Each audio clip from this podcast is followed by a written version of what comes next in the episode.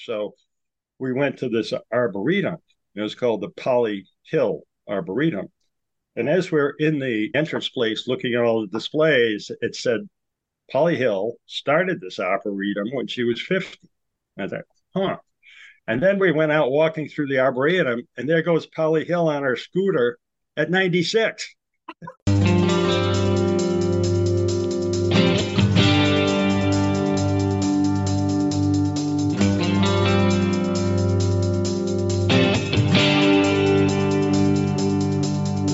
Welcome to Choosing to Farm, a podcast for first and returning generation livestock farmers and ranchers.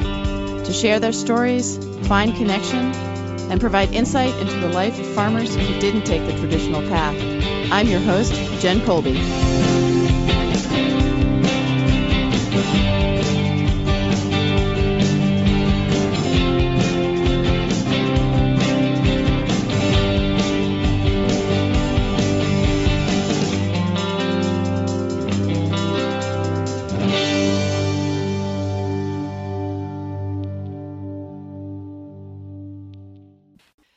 Folks. This is Jen. Thanks for joining us today.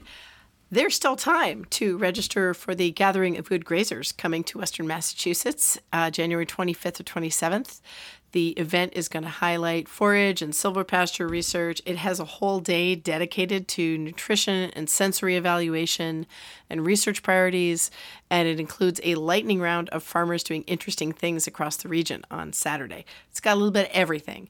The keynote on Saturday is Mark Schatzker, who is the author of Steak, The Dorito Effect, and his new book is The End of Craving. It's a hybrid conference, so there's the option to come in person or attend online if you are late to hearing about this, or you just can't get away from the farm. So, agenda details and registration links are right in the show notes. There are a lot more details than what I'm just sharing here. So, I do hope you check it out. And just as importantly, I hope you decide to join us. On today's episode, I'm joined by Ridge Shinn, known nationally as a grass fed beef booster, an enthusiast, a rare breeds advocate, and now an author. He's a first generation farmer, too. Ridge has a lot of ground to cover today, so let's jump right in. Probably I should just jump in and start talking about my trail. Thinking about the question choosing to farm is an interesting uh, question. So for me, as a kid, I lived in suburbia. My dad was a college professor, very non-practical. But my grandfather, who lived in California, was he called himself a rancher. He had lemons. He had 20 acres of lemons. But because he lived in California, I lived in Rhode Island. I only spent a few weeks of my life with him, but in those few weeks, he tried to teach me everything he knew.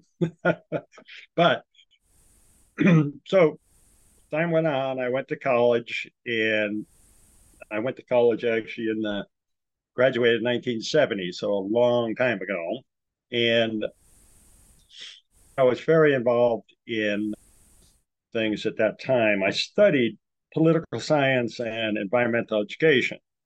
So at that age, when I graduated, I had all the answers at that time. And I decided I would go to Washington, D.C. and just tell them some of these truths and things would change.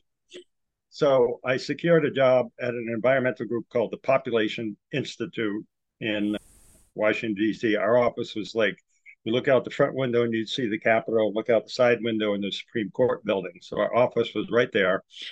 And it was a very heady time in the 70s. Environmental action, zero population growth, all those things were happening. And so, as much as I'd studied political science, I had a very rude awakening to see how it actually worked. and I, so my job was organizing environmental groups around the country. So, con- confederations of environmental groups in Michigan and Kansas and all over.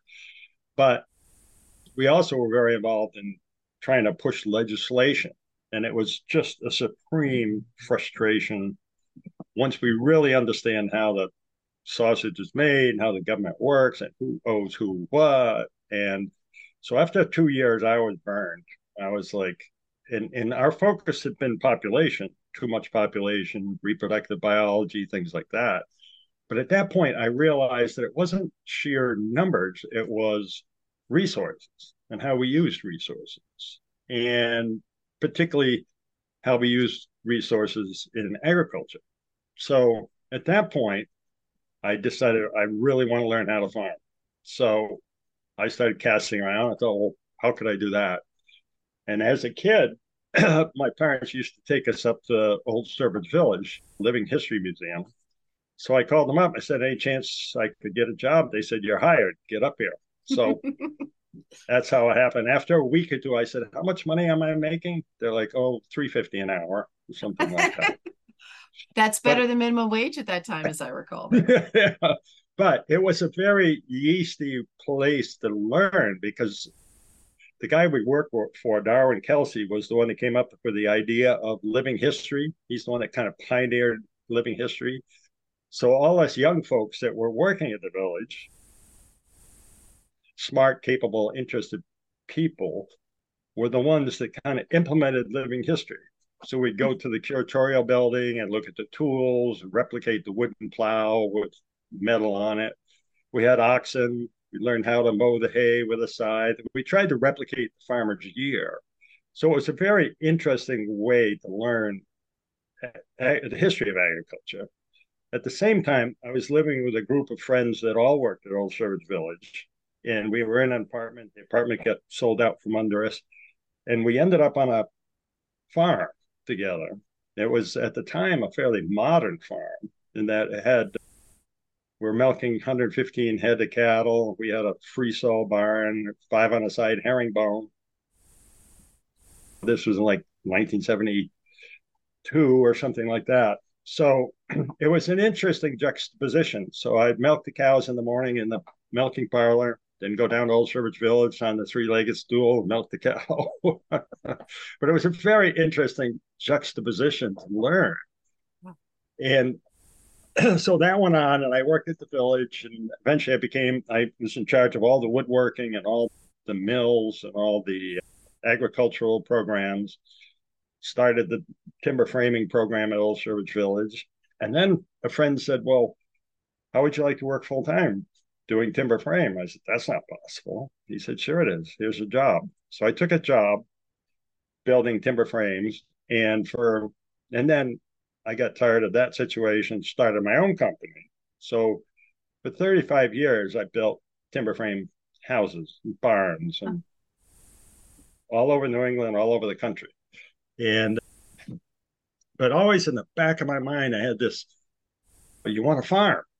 I thought, well, geez, I'll make a lot of money, then I can farm. But isn't that Actually, what I had, think sometimes? Yeah. right, right. I had this watershed moment because I was thinking more and more like, uh, so when I, I hit my 50th birthday, I was like, oh, I've got to, if I'm ever going to do it, I got to get going. And it was interesting because I was on that, I was on Martha's Vineyard with my men's group. And for some reason, it was rainy. We couldn't go to the beach. So we went to this arboretum. It was called the Polly Hill Arboretum.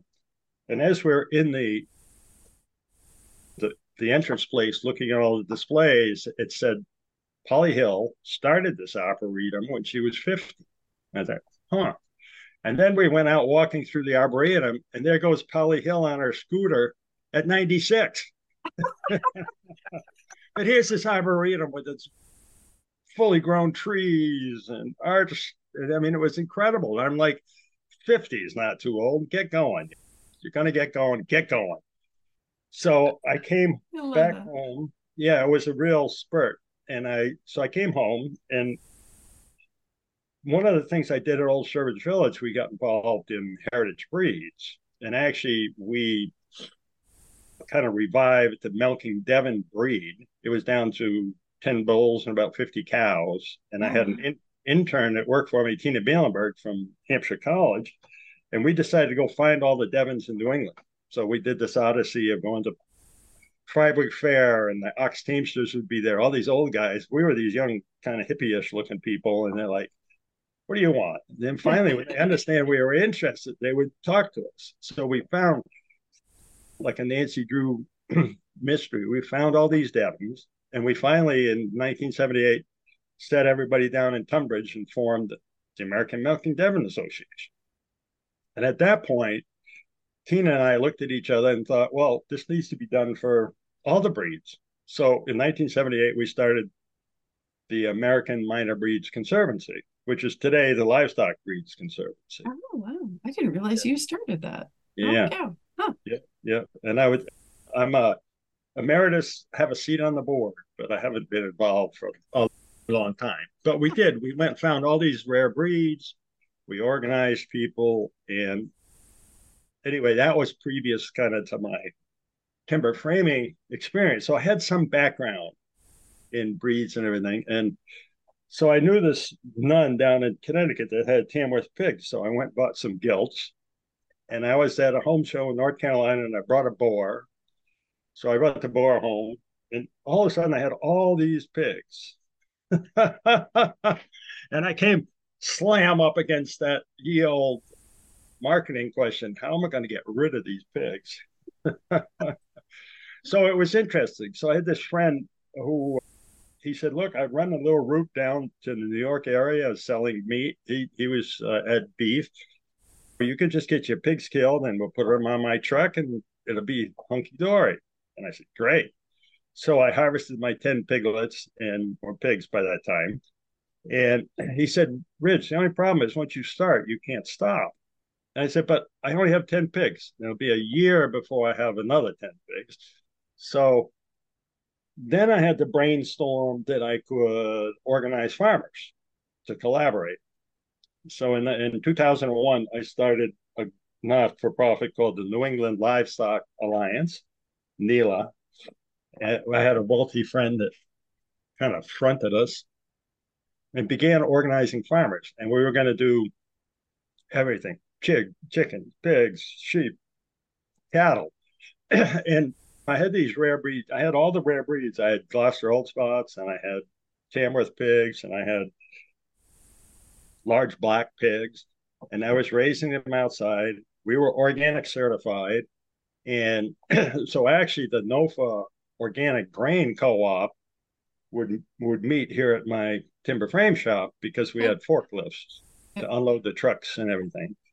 But eventually, it dawned on me that pigs was really a material handling business. I mean, I absolutely love the pigs, but being a monogastric, they have to have something more to eat than grass and roots. It, I do day old bread with organic bread. I tried everything, but it was just so expensive. But as we got going on this New England Livestock Alliance, I started reading some of Jo Robinson's work and realized that the grass-fed beef thing was been figured out, but nobody was really doing it at the time.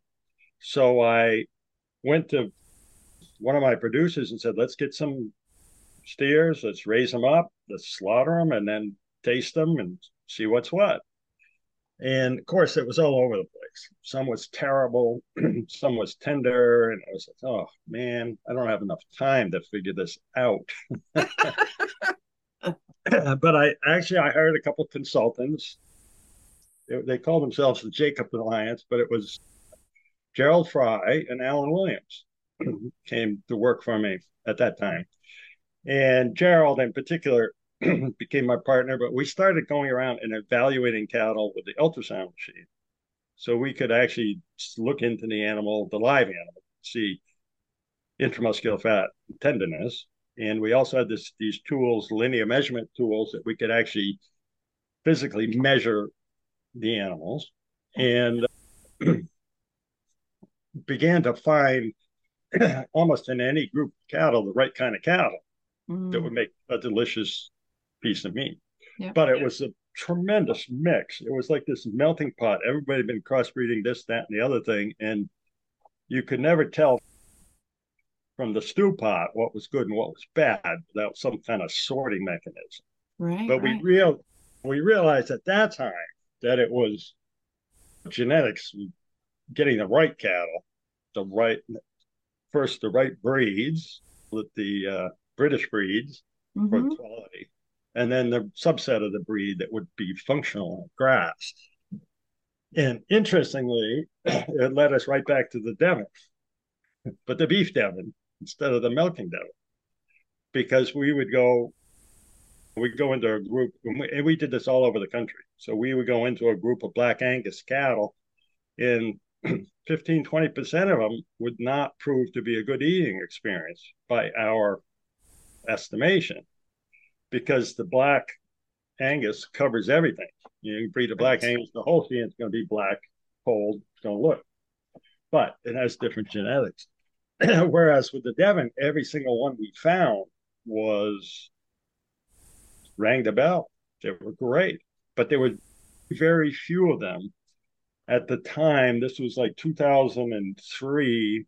There was only a hundred and I think 20 registered beef Devons in the country. Really? The breed, really, the beef had the breed had really died out, mainly because it didn't fit the market criteria. The biggest breeder of cattle in Devons in the U.S. was down Jerry Jeremy Ing, or actually his father Jerry Ing, and he had been breeding for years to try and make the animals taller and more like the traditional animals because he would get beat up in the marketplace. He'd take these moderately sized, fat, roly poly cows and he'd get discounted because mm-hmm. the feedlot did not want them. So that was fascinating. But we did find some of the right type. We actually bought some cattle from Jeremy. Gerald and I were there one day, and he was just walking the herd past us, and we were just looking at the cattle, just visual appraisal. Yeah. But they were just so we picked out three cows, and uh, I said to Jer- Jeremy, I said, "So, can we buy those cows?" And he said, "Well, everything on the place has a price." and he gave us a price at the time which was like eighteen hundred dollars, which was astronomical. And I said, "Fine, we want them. And I shook his hand and made a deal.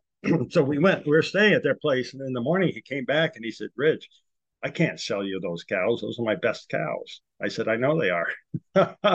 but when we looked at the pedigrees, they were 13, 14, and 15 years old. They were the old ladies Wow. had from the 1960s. Wow. Yeah. So it was interesting.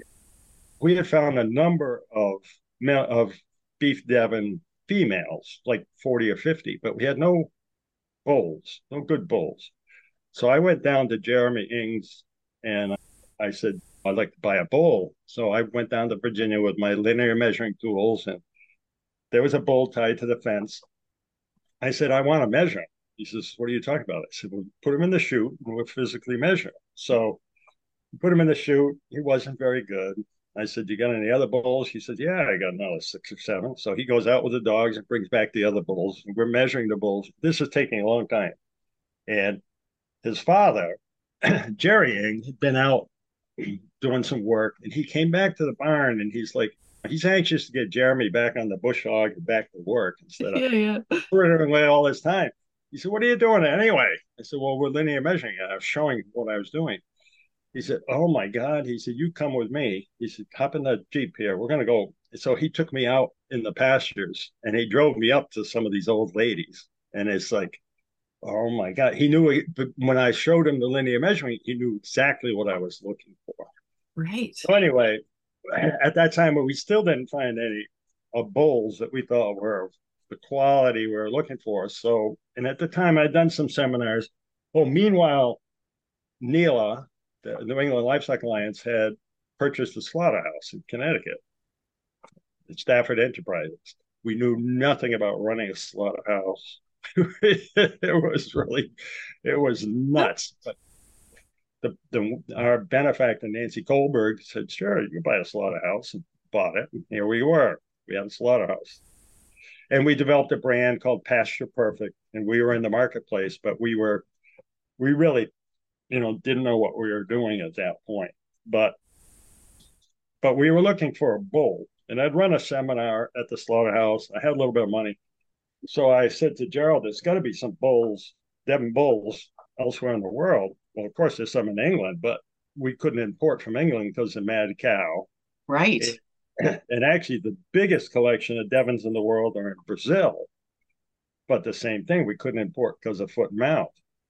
So huh. I said to Gerald, we got to go somewhere where the, where we could import. So we picked New Zealand and Australia.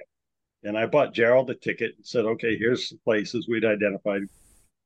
Go look. So he flew to New Zealand. He called me up. He said, I found the best herd in the world. Oh, wow. And I said, well, you still got to go to Australia and look. but anyway, he had found what everybody knows now as the Rotokawa Devons. It's just the name of a farm.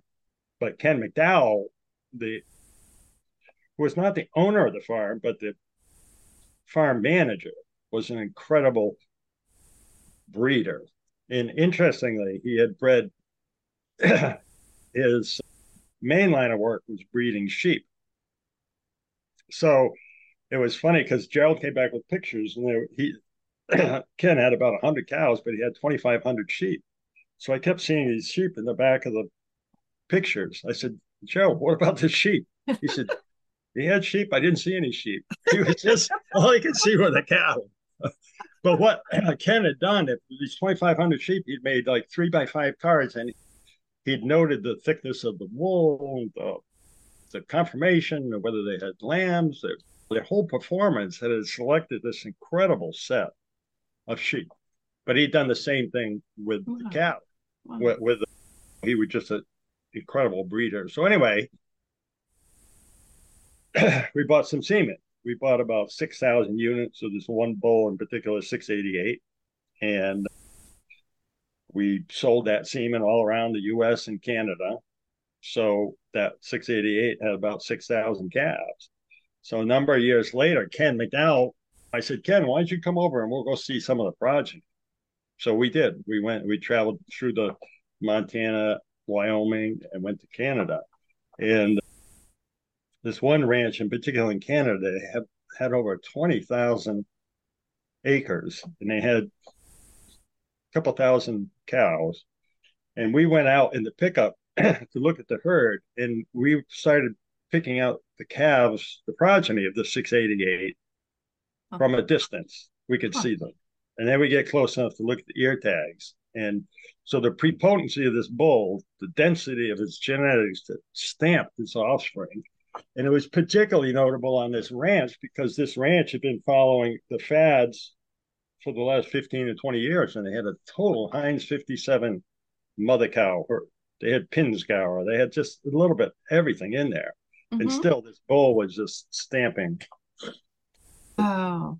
calves. So that was pretty notable. Yeah. So after a while, Gerald and I are driving along and we're thinking, well, we got the bull, but we don't have the females that quality. I wonder if we get some females. So we called Ken. He said, sure, pick the herd. You can have however, however many you want. So this was, I can't remember the dates, but a ways back. So we imported 12 heifers, bred heifers.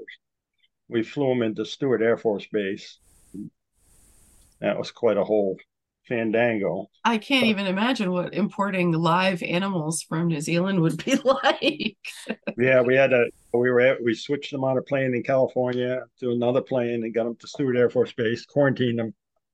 But then we were gonna how do we pay for this insanity for starters? And then so we started instead of building a a bull stud or a facility, we placed these 12 heifers on four different farms one in New York, one in Rhode Island, one up in New Hampshire, and one in Maine.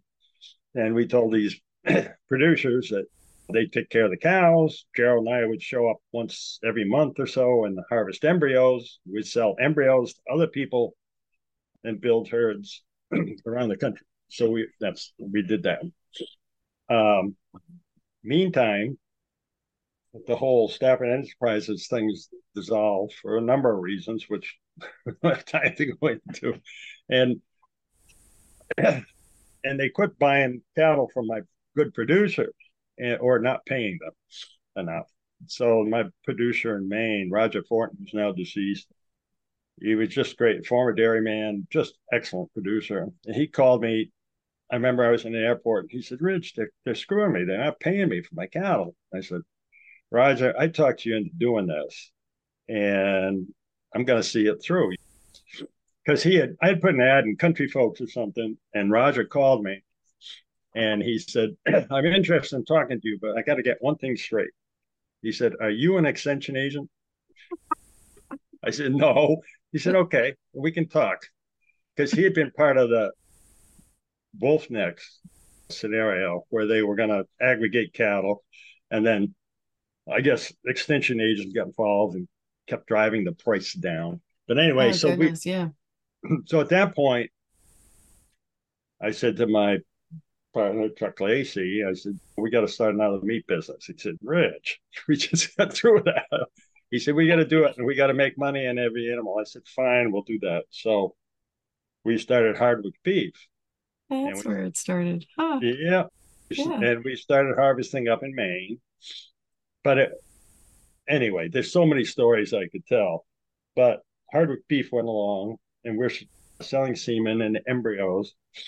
And then about, I think it was about 2010,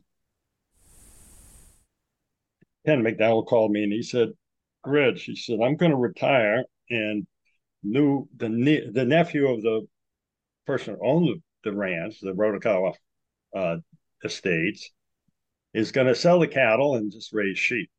They're going to just fire sale the herd. You want it? I said, Of course I want it. Oh, right. I, I, said, Can you find a farm to hold the cattle until I can figure out how to import the herd? And he said, No, you just got to do it. So that was, so we did it.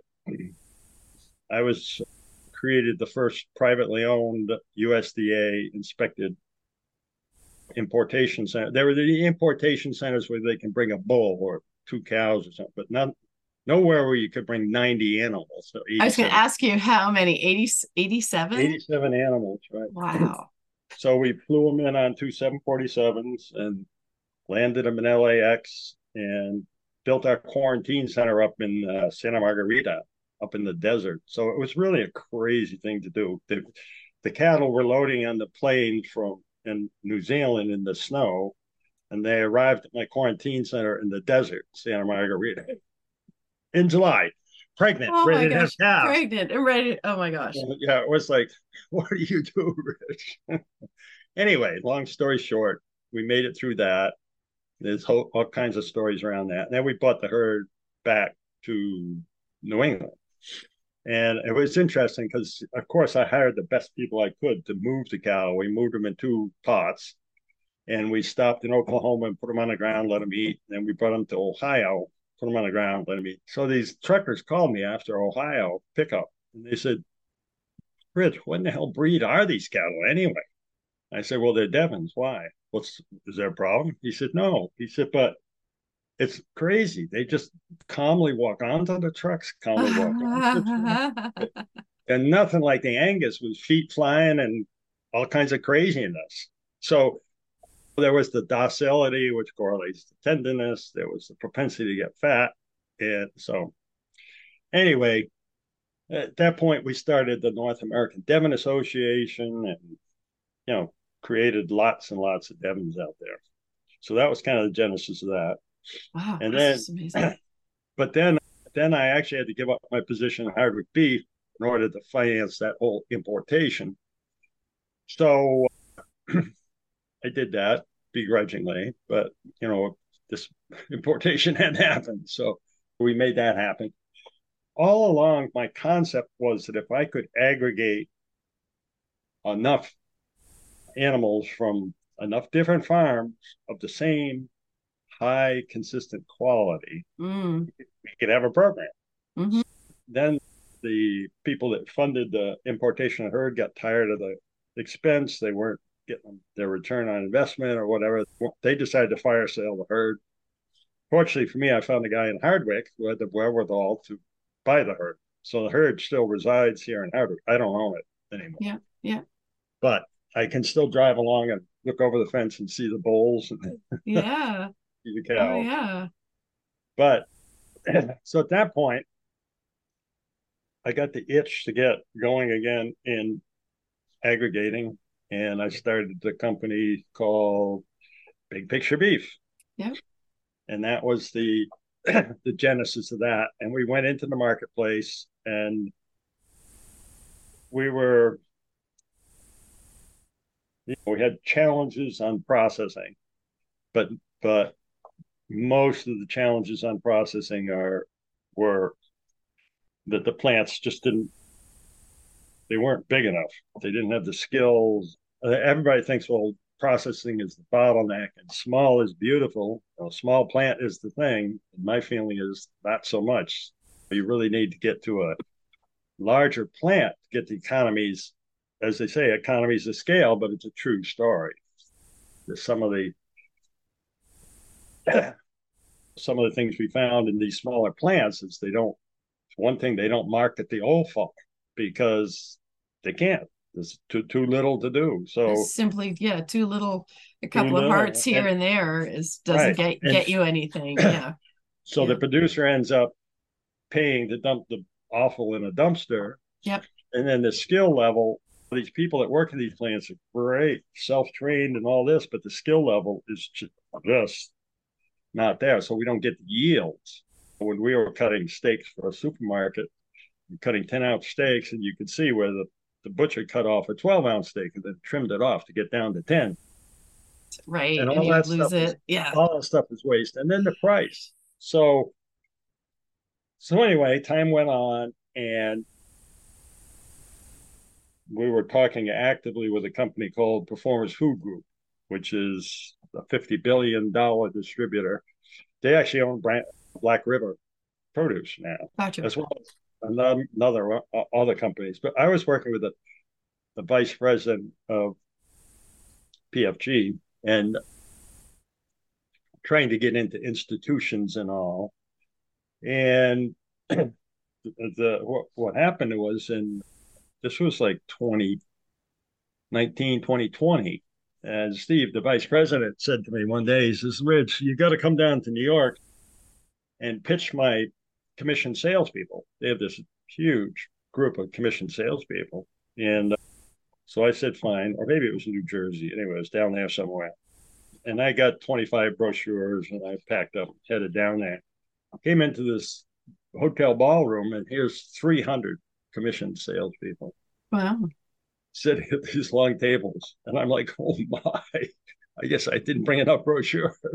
anyway, they gave me a bunch of the other vendors would get like 10 minutes. They gave me 45 minutes because of Steve to, to pitch grass fed beef. Yeah, yeah. And all these commission sale people said, ah, we've heard about it, but man, you can't eat that stuff. But well, obviously I brought some meat. I had a chef in the other room cooking it up. All these salesmen go through and they're going, Oh my God, the story is fantastic. And the meat is great. So that was February 2020 and you know our email inboxes started blowing up. Right. We sold Gillette Stadium. We sold Brown University. We sold UMass. We sold Cornell. We sold Dartmouth. We sold. Oh, and we're sitting there going, "Oh my god!" And then in March 2020, it just stopped. Everybody went home, and nothing transpired. So anyway, that's the short story of Big Picture Beef. we just uh, and it was quite a blow. But anyway, we keep moving along. But one of the interesting things in the relationship with Steve is that I said, Steve, I'm going to pull back the curtain, discuss all our expenses with you, what's happening. We can't make any money doing this. And he said, Well, of course you can't. You got to market the offal. You got to have good skill set and you got to be a little bit bigger. So he said, I'll call the Cargill in Wyalusing, PA, and tell them about you guys. And they just laughed at him. I mean, he's got friends in the industry, and they said, Are you kidding me? 15 head? We kill 1,800 animals a day. We're not going to screw around with 15 head. Totally. You you got to come with 250 a week. and I'm like, oh. But then I got my calculator out, and I'm like, okay, 250 head per week would be 13,000 a year. And yeah. if you divide that by cow calf farms with 30 or 40 head on a cow calf farm, that's only 400 cow calf farms. And if you have finishing farms that can finish five or 600, like Mark and Caesarea, Mark and Cicero used to do, you only have to have 15 finishing farms. So it's not a crazy thing, particularly when you consider that in this region, the region we define is the same as the Northeast Pasture Consortium. I am loving this conversation, but I wanted to take a quick break to thank our underwriter for this episode, the New England Grazing Network. The New England Grazing Network is funded by the Cedar Tree Foundation with the goal of gathering and growing more regenerative grazing farms across the six New England states to address the challenges and adapt to climate change. The New England Grazing Network partners offer education, technical assistance, events, regional coordination, and camaraderie for grazers to help you graze better. Visit newenglandgrazingnetwork.com to learn more about our work and meet the partners waiting to help you. So, from West Virginia to Maine, yeah, yeah. In, in that region, there's over 400,000 beef calves born, not dairy, just beef. Yeah.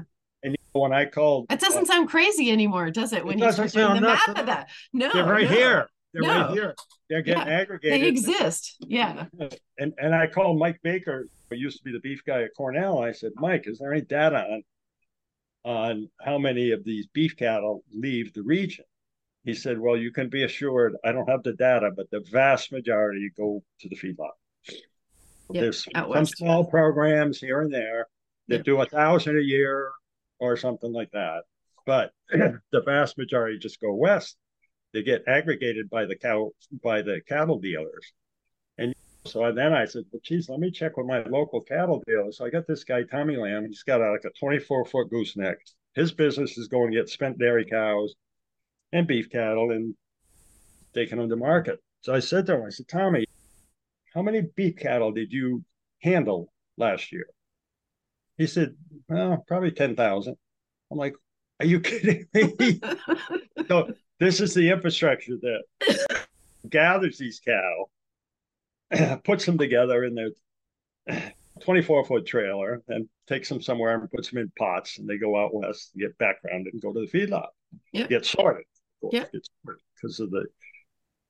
So it didn't seem like a lot. So that's still the rock that I'm pushing. you know, it's just like this could be the uh, I've been pushing this rock a long time, but pieces of the puzzle, we know the right genetics, we know the right type of cattle. Yeah. We know how to fatten them on grass, which is something that took us a long time to learn. It did, but there's a lot just, there. Yeah, you got to feed them the energy. You got to feed them the top of the grass and make them move like the cattle. Yeah. But yep. now all this stuff is coming out, and like I said, the the research the peer reviewed research has been done. Actually, I co authored a book that's that grass fed beef for the post pandemic world. There's over 290 footnotes in it. So the the re, the science is done. Yeah. And but the challenge is going from understanding all these pieces to having the thing really take off. But now the understanding little by little dawns on us that carbon's a problem, too much carbon in the air, but the real problem is water. And grazing cattle, like the buffalo, creates uh, a healthy water system. And so that's mm-hmm. the actually on our the big picture beef website there's a little video of infiltration tests a guy stand out of uh, North Dakota, I think. He just did an infiltration test on corn land, extensively grazed land, the way they mm. do it out west. BLM land, land, just turn the cattle out all summer. They eat whatever they want. Then you round them up, and then adaptive multi-paddock grazed methodology. And it was it's stunning because the infiltration le- test on the corn land. This is corn land that's been no till, seeded, and everything else. It's 30 minutes to infiltrate the ground. 30 minutes. And you wonder why the mississippi floods. You have yeah there's no place for that water to go. It can't go down. like, yeah yeah. And then it, they in the extensive grazed land dramatically better seven minutes to percolate. And then you go to the amp grazed land and it's 10 seconds to percolate. So if you want to fix the water cycle that's why i tell I, my little uh, elevator speeches i can cure the flooding of the Mississippi. I can cure the drought in the West, and I can cure human obesity. You just have to give me the three states of Illinois, Iowa, and Indiana, and a big herd of cattle. I'll get that job done. And we can do all those things. Nobody's taken me up on it yet, but I mean, it's just uh, when you learn enough, it's just so obvious that the. Uh, oh, I mean that there's a bunch of stories in the book, but one of them is driving out through the Midwest, driving from Pennsylvania to, through Illinois, and it was before the corn had been planted. And as I'm driving, I think something's really weird. The median strip is all green, and they're out there mowing it. And over the fence where the cornland is, there's no weeds. I mean, I drove all day and didn't see any weeds. if you no go to New York City, the weeds weeds come up through the macadam. yes, they do. This is our breadbasket, and the weeds won't grow. I mean, we have just it's such a anyway it makes me crazy obviously well clearly anyway you're a, driven person i mean this is a thing that that i've known about you for some time oh i didn't know half of the stuff that that of your background i've just known the parts of you since i've known you since we first met and in fact i got tamworth pigs because of a presentation you did at the grazing conference and I raised Tamworth pigs for 20 years. So um, thank you for that. Yeah, um, yeah. But it just clearly what I didn't realize is that from the very, very beginning, you've always been trying to work on solutions to some really big problems. So right. and you just keep seeing new problem i mean not, not that you're seeing new problems but you're seeing new solutions for problems. What do you think what do you carry forward through all the different things that you've done and seen where like what do you keep carrying forward through all of this stuff since 1970 and working in DC to trying to solve grass-fed beef aggregation on the regional level in 2023 Well, that's my lifetime, by the way. I was born in 1970. Right. So your my lifetime is I'm an old guy. your career. Right. No, your right. career of trying to fix big systemic things. Like what carry what keeps you going? Well, I have I'm an eternal optimist, or I never would have kept going. Fair. But, but I do feel like like so many people say the carpenter sees everything as a nail. Well, you know, I, the cattle are just this incredible solution. And having raised, I've had my herd, own herds of cattle, I've leased lots of land, and I've been all over the world looking at cattle. And it's, they're an incredible solution to this whole climate insanity that we have. And I get frustrated because I see the resources being spent, like all this climate resilience stuff coming out of the sky. And there's all these NGOs that are like oh, expanding their people. But, and I still haven't figured out the key as, and we're doing a lot of work in the our not for profit. Oh, I did, I started another not for profit about a year and a half ago. called, called the uh, Northeast Grass Fed Beef Initiative but, and one of the things we've done is spend a lot of time on paradigm shift. You know, how do people change their paradigm? Yeah. And and what's fascinating to me about the cattle, or what could be fascinating, particularly understanding the polarization in the world and politics and everything else.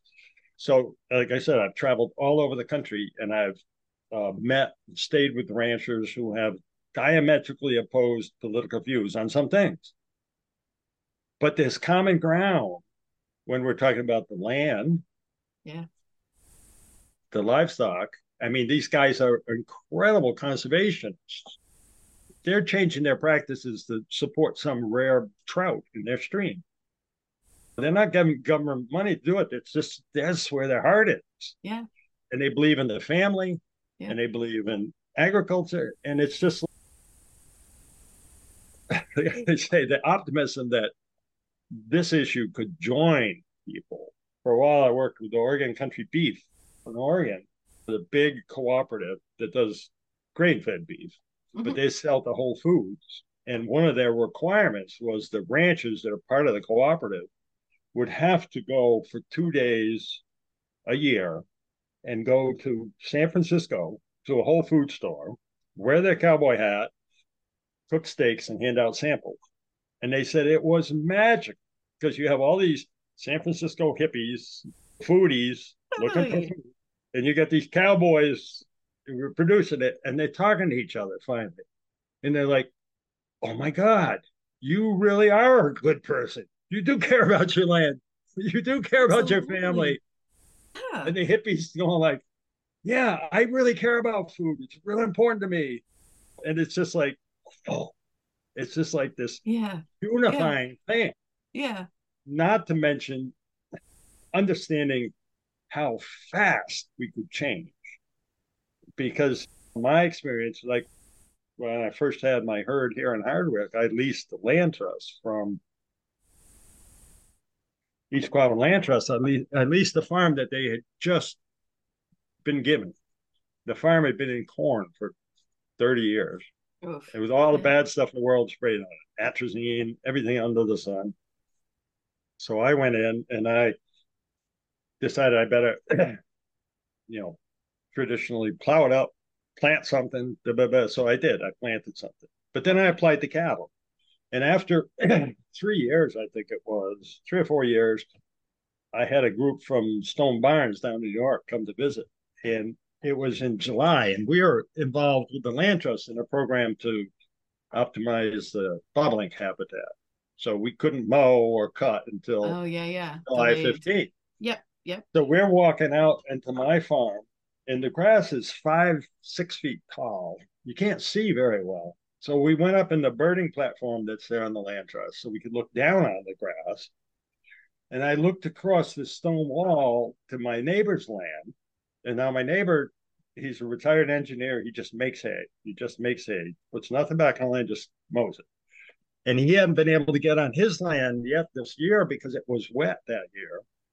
And this was the field was a little wet. He couldn't bring his big tractors in. But I looked over there and my grass and his grass were totally different colors. Mm-hmm. Mine was four or five feet tall. His was two feet tall. I actually took my son back, who was four feet tall at the time from on my side. You know, the grass is up over his head. From on the other side. Yeah. And then, but then, and then I took a grazing stick to measure the height. And you know how the grazing stick has got a little grid on it. Yeah. So you count the dots and you measure the density. Well, I slid that grazing stick in on my side and I couldn't see the stick, let alone the dots.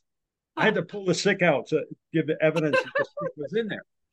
So I'm going to the chart thinking, how much biomass per acre inch do I have compared to my neighbor? And we're only separated by a stone, stone wall. So we have the same rainfall, we have the same sun, we have the same soil. Same soil. Everything's yep. identical. Yep. Other than management. Yep.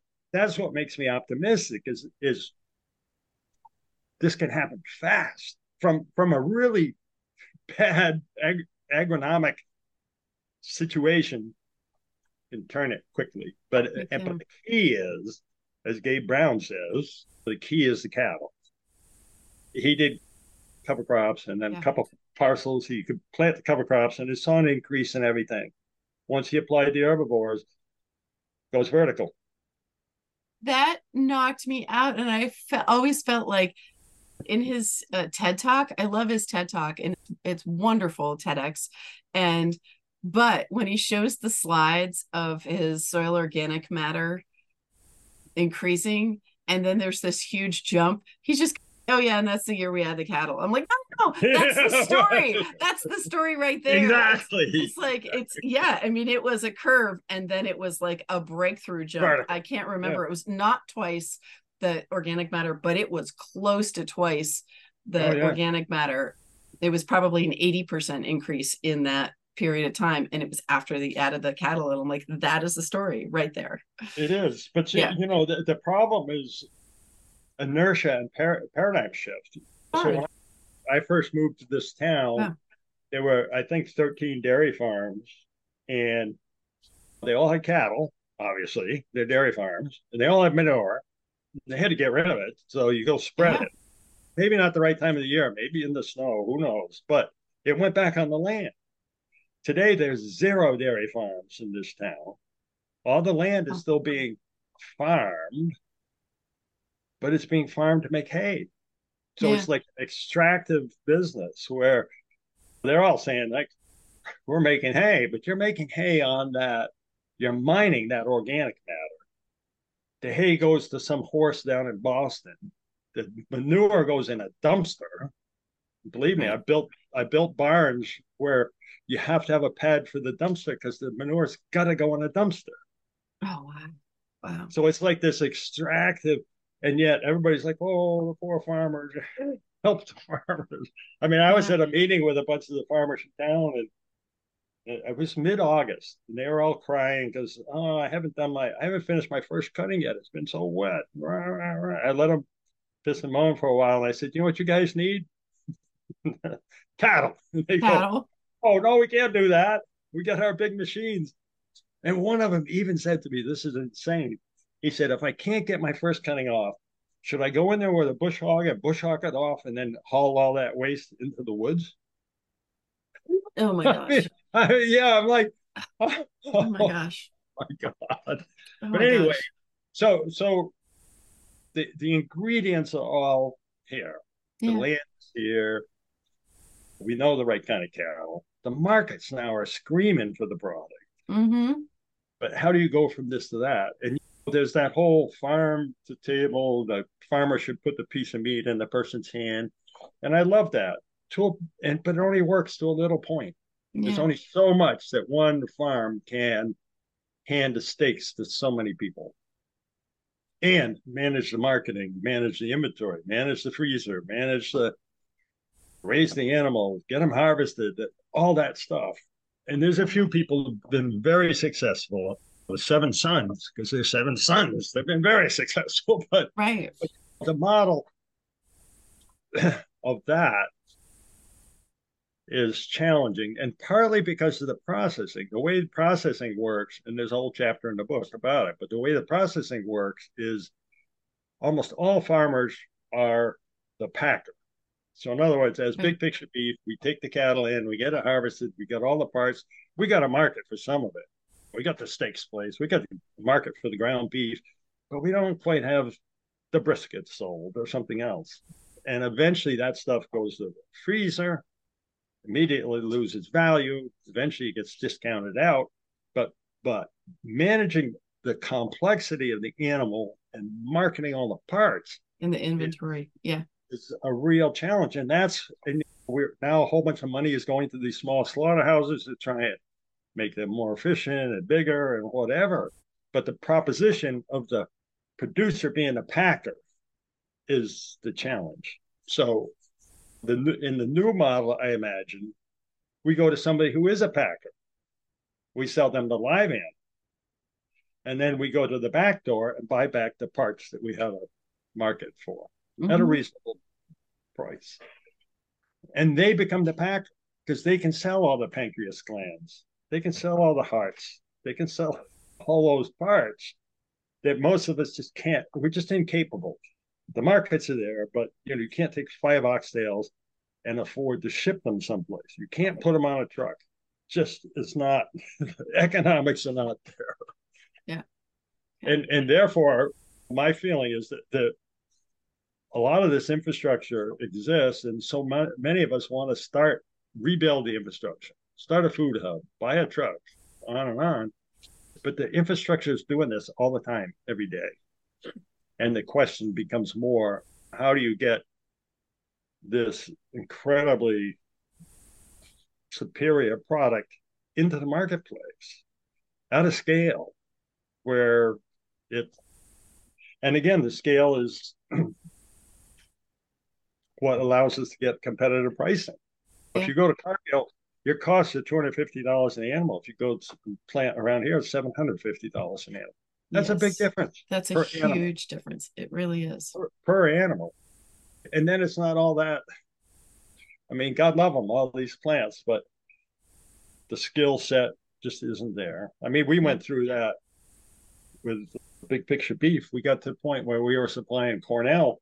Cornell wanted two ounce patties because they put two patties and two rolls on a plate, and their meat cost is negligible compared to a mm-hmm. five three pound burger.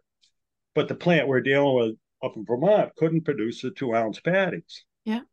So we are now taking a combo, 2,000 pounds of meat, and shipping it to Hunts Point in New York to go through a plant that can produce the two ounce patties. Mm-hmm. it's just, it's an insane, but this is a plant that does 300,000 pounds a day. And yeah. They, so it's not a big deal for them. Well, it is a big deal. They never, they didn't want to do it at all. Well, it's too small. I remember being right. in a dairy business in the 90s and in an organic dairy and to get we had to save up our cream to get it processed to meet the minimum amount to be able to exactly. have this external plant be able to process our cream into butter for one pound blocks of butter because we couldn't even begin to offer enough cream to do a stick like right. yeah like we couldn't meet their minimum for that but we could meet the minimum for their very old plant well exactly. yeah. You know, and the child the but so I I am I t- continue to be very optimistic because the land is here, the knowledge is here, and but you know, uh, and, and one of the big changes I think is going to happen is the movement from dairy to grass-fed beef because mm. dairy. I've got a producer out in New York whose third generation the farm has been owned for three generations, dairy farm, and year and a half ago, uh, he called me. He said, "We're getting out of dairy." I said, "Oh, really? What's why is that?" He says, "Oh, just can't afford it. They have all their capital already in hand." And uh, I said, "Yeah, so the price, huh?" And he said, "Yeah." So, so when I milked cows 50 years ago, we were getting fourteen dollars a hundredweight. He was getting sixteen dollars a hundredweight. 50 years later, and yeah, we wonder why this system doesn't work. Yeah, but the beauty of it's a mess. Yeah, and part of it is that the in dairy the cattle are selected to, to for volume, volume of blue milk, and not components, and selected to be parked and food brought to them, and they can take that same dairy farm, go down in their bottoms and plant a cover crop, put a wire around it, and they can graze and start making money immediately. Yeah, the market's there, and and they have they have that scale, which is critical. But it's such. I just keep seeing there's such an unfair advantage here in the Northeast. I spent an evening with Bill Niman in New York City back a few years now. The guy who who created Cook's Venture was cooking chickens for us. we we met there, and we, of course, we started talking about cattle. Then after about four hours, he looked at me and he said, "Ridge," he said, "For a Yankee, you know an awful lot about cattle." I'll take that as a compliment. I take that as a compliment. he said, but Ridge, he said, you cannot raise cattle out here with all your trees, stone walls. And I said, wait, Bill, how many acres does it take you to support a bovine in your environment in California, Marin, or wherever he lives? Yeah. Oh, 15 or 20 acres. Yeah. It takes me one or two because I have this insane thing called rain. Yeah. I mean, in a drought, we get 35 inches. And uh, he said, Yeah, I guess. And I said, So here's the kicker, Bill. Where's the markets? He goes, Yep, you got me. So we're sitting in the markets of the world. We have high quality soil. Dairy is the highest quality. So we have all this high quality soil yeah. Have farmers who are committing suicide. Right. Because of the dire situation, both dairy and uh, crop farmers. And the only reason they're growing corn is because that subsidy. And they're all looking for a way out. They're not bad people at all. They're just they're the farmers are really smart. But how do we get this shift the paradigm from those big corn farms to this is crazy thing to do to this land, spray it with poison and kill it. We could be getting life into it, but it's a tough sell. But so it that, is.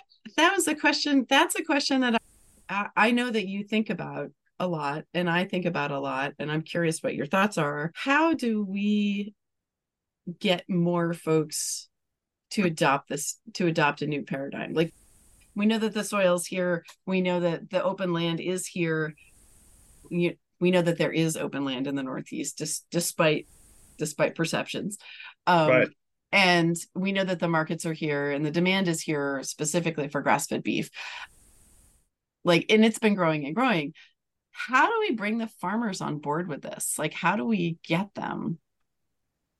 where is the value for them in changing up what they do and how they do it? Yeah, I think part of it's going to be price. And it, interestingly, the commercial price right now for some of these big companies is a premium over the five day weighted average. It's significant they're paying in 340 a pound hot carcass weight, which is a good price. But you still have to you still have to capitalize the feeder calves coming in from somewhere. So that so there's banking. I mean, there's all kinds of and then you have the logistics of going to big enough plants so you get efficiency there. Yeah. And but yeah, no, it's a real conundrum because I go into a like I went into the supermarket chain around here. They've got a whole alternative meat case, and you go in, and I took a picture of it, and there's like five options of grass-fed beef, but they all come from Australia or Europe. There's not a single American option in there. There's Dakota Organic. Where's that come from? Australia. Verde Farms. It comes from Uruguay. There's all these options and there's so many pieces of that. I mean, the policy is one. There's no country of origin labeling. There's right. no. yeah, know, folks don't realize. Yeah. Product the USA on it because it was ground up in the US. So I don't know. I do not know. I think it's the opportunity is is huge, but I've been pushing that rock for a while. I mean, I mm. part of me thinks the subsidy. Abe would argue with that completely, but when you look at when you look at some of the things that have taken off, electric vehicles, they would not exist without a government subsidy. Solar yeah. Yeah. just would not have happened. Corn would not happen without a subsidy. Yeah. You know, so you can't take those subsidies away, but you could add one that says this grass-fed beef animal gets an additional $350. And believe me, the investors would show up the people, the wealthy people that own these big farms, and are they they don't want to jump in and and they're a bit risk adverse. They don't want to stock their farmers. They don't have a sure bet market. Right. If you say an extra three hundred fifty dollars, all of a sudden that begins to pencil, and you'd say, "Oh my God!" But the thing is, if you could reward that grass-fed beef that was raised correctly, that's the conundrum. No, not that it was just 100% grass, but it was grazed in an adaptive multi-paddock situation so that it is yeah. bringing down carbon and fixing the water cycle. I mean, that's part of the problem with the Australian beef. It's grass fed, but it's it's the worst possible range conditions. They're right. not building well. They're not doing adaptive multi-paddock grazing. They simply aren't using grain, and then they they got Brahma yeah. cattle, which is tough as nails, and they grind it up. Nobody knows and it's here in our marketplace. yeah, it's a very di- it's a very different product and a very different grazing management, as I've understood it as well. Yeah. Right. So yeah. how, how do you reward the grazing? Is is always the conundrum. And so I have been I have been chatting with some folks about this topic lately, partly because of a research project that I'm I participate in as a farmer. And I was just meeting with that project team and recently, end of the year recap kind of a thing. And it's interesting because we were getting into a conversation around payment for ecosystem services and which this project is trying to model a little bit of that but the idea of decoupling being paid for land management from being paid for a product I absolutely mm. understand in agriculture. There are a lot of folks who are very uncomfortable with a government payment, and I completely understand. Right. Wanting, right. wanting to have a healthy business separate from federal intervention. I, I completely understand that and completely respect that. But the piece that I think is the public good piece is when we're good land managers, the public benefits. And and so it kind of doesn't matter what animal is on it. It could be sheep, it could be cattle, uh, beef cattle, it could be dairy cattle, it could be goats, it could be, you know, a ruminant animal of some kind. And but how you manage those, that's what isn't getting paid for. Right. so right. you get paid for the product and the product and that's great.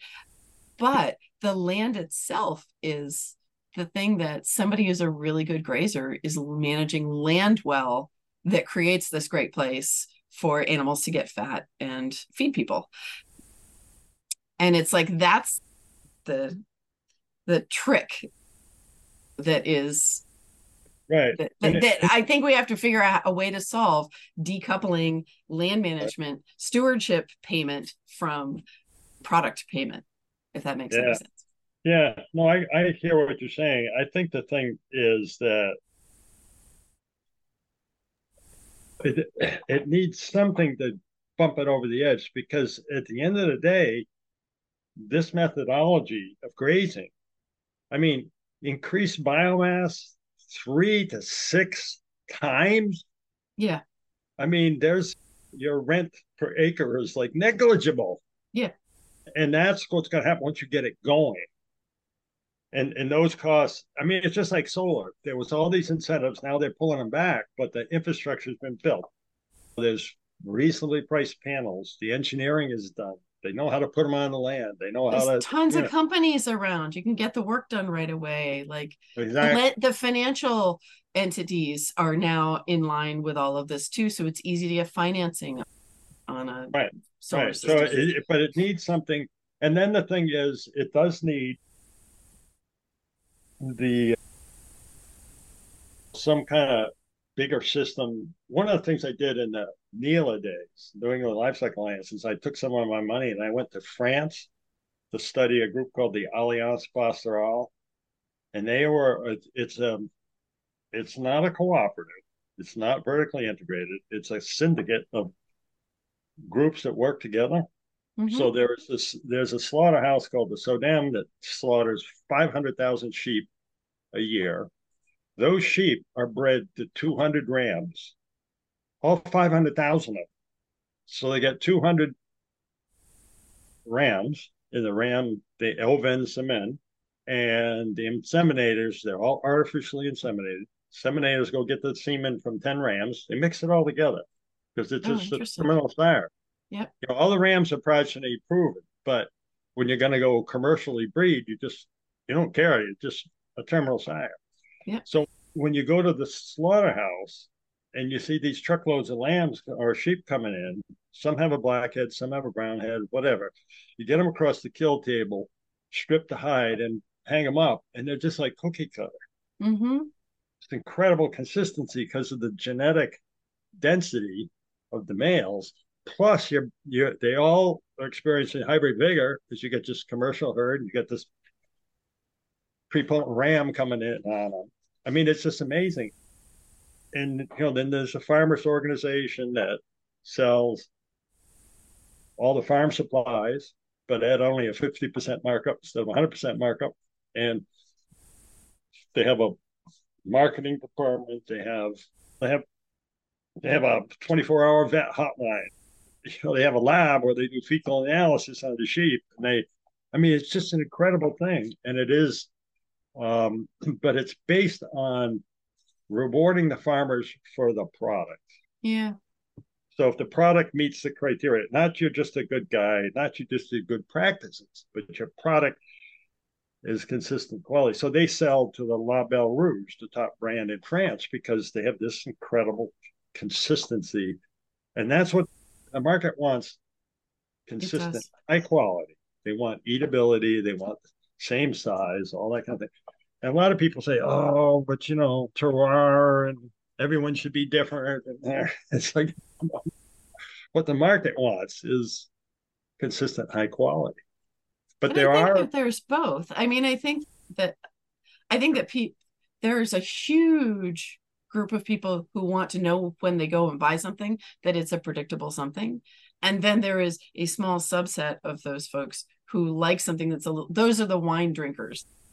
Those are the terroir yeah. people. But that's right. not that I don't I don't think that the terroir people are the ones who are necessarily going to make the major cultural and production shift. Like right. they have, they've been, they're the early adopters, right? Right. They're the people right. that like pull along that little bell curve and they're like, we're the weirdos. We like we like steaks that taste different every single time. I am one of those people. I totally get that. But that is not what the vast majority like you don't change the bell curve until you get the big right. majority in the middle of that bell and right. they're the consistency people they want to know what well and it's a consistent yeah it's well it's the consistent high quality i yeah. mean that's a, yeah i sent a steak to dan barber and he he's been embraced his farm to table thing for years and grass-fed beef and and it totally blew his mind he said how did you do this and I said, well, you just harvest the energy in the grass. But it was the eating experience was superior. Yeah. And yet he'd been embracing it. And, and he said, at best, it's intermittent, this grass fed beef. Some's good, some's not so good. But yeah. The, the goal will be the consistent high quality. And then, yeah, that could there could be a long discussion about. It could be a long discussion. You have an amazing story. You just you have an amazing story, and you really have woven through like trying to address the world's problems throughout your whole life, and it's big scale stuff. Right. It takes a pretty right. visionary person to be doing that, and yeah, yeah, yeah. So well, yeah, yeah. No, it's good. No, and I remain optimistic in spite of whatever. I mean, I, it's so possible that we have all the tools, we have all the ingredients, and of course, as long as we remember that the the cattle are the key, the mm-hmm. cattle are the core. You know, I yeah. say the, the cow, the cow is the thing. Yeah, I know you like sheep, but that I say a cow. no, I I they just go so much faster. And the, the big thing with sheep, sheep are much more efficient. I hate to admit it, but you get 150% lambing and on and on. But they are that way. The market, and, yeah, and it's faster. Just, there's not a big market for lamb. Mm-hmm. And there's like this, it's the centerpiece of the American diet, you know. Yeah. So, but and if it goes to scale, then you'll get companies.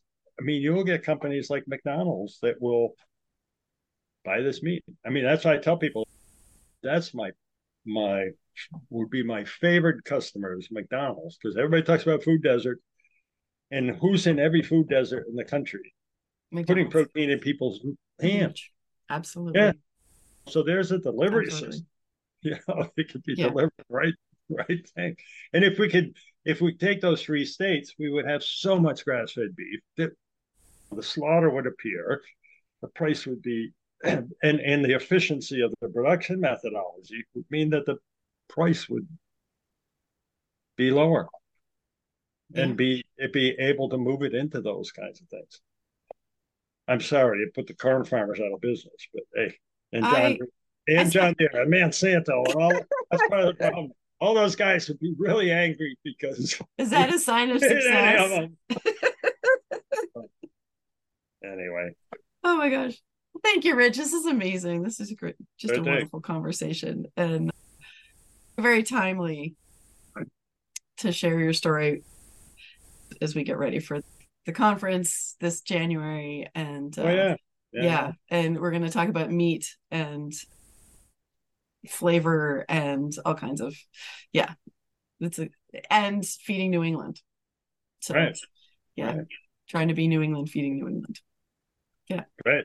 Perfect. Okay. Thank you so much. Thank you. Yeah. Have a great day. Thank you. Wow, I'm still blown away by the fact that the length of Ridge's career is basically how old I am. Whew! So I'm actually more inspired by that than anything. I don't feel that old. It just it makes me go back to think about him visiting the arboretum and um, Polly Hill, the woman who started it at the age of 50. Now she's 96 and she's tooling around enjoying her creation. I just think that there's something really profound about having a vision and just not quitting as the road to get there weaves back and forth. And it just it gives me hope more than anything else. Um, so some of the topics raised today that i just wanted to highlight um, ridge starting so many organizations. Just he sees a need. He always has. He sees a need and he just gets going getting something started. He didn't have to stay with it. He and over time he talks about letting some things go in order to do the next thing that was more important on the path toward his vision of what needed to be done out there in the world. And as we look toward big dreams and visions we do need to let some things go. It's just the truth of it.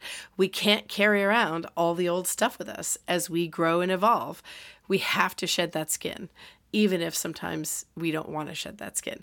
So it just prompts me to think about people who are entrepreneurial thinkers and those who are more managers who are really good at running things.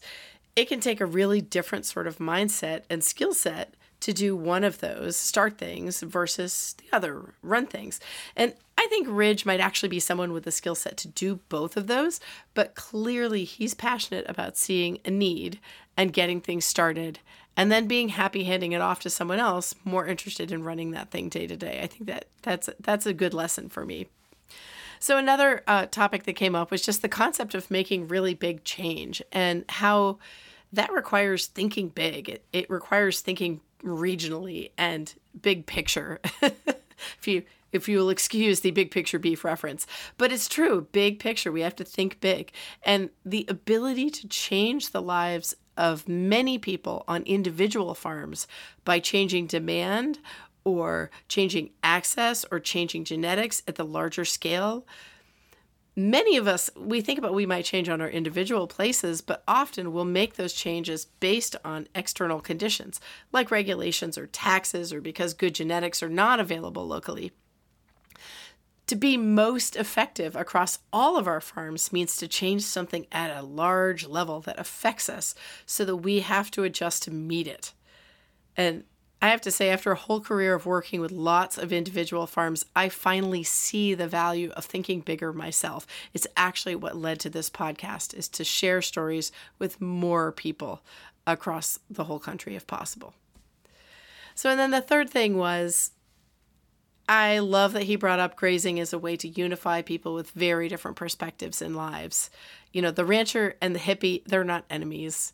They're just portrayed that way in the media and for political fodder and to keep people separated. And I think in order to really create paradigm shift, we have to find more ways to get more conversations going between unlikely people. You know, while not all farming systems have the same impacts on water quality, Ridge talked about that with infiltration I would argue there isn't a farmer or a rancher anywhere that wants to cause a problem with clean water. In order to change our paradigms about other people, we need to meet them. We need to humanize them. We need to listen to them. And we need to be willing to grow when we hear different stories than our own. And that's not always easy. So, what parts of this conversation resonated with you other than my squeaky voice from having laryngitis this week while I recorded this? so, what parts of this conversation resonated with you?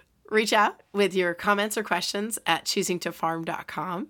You can check the show notes for links to Ridge's contact information and his book, a link to buy his book, as well as a few links to the different organizations that he mentions in this episode. And there are a lot.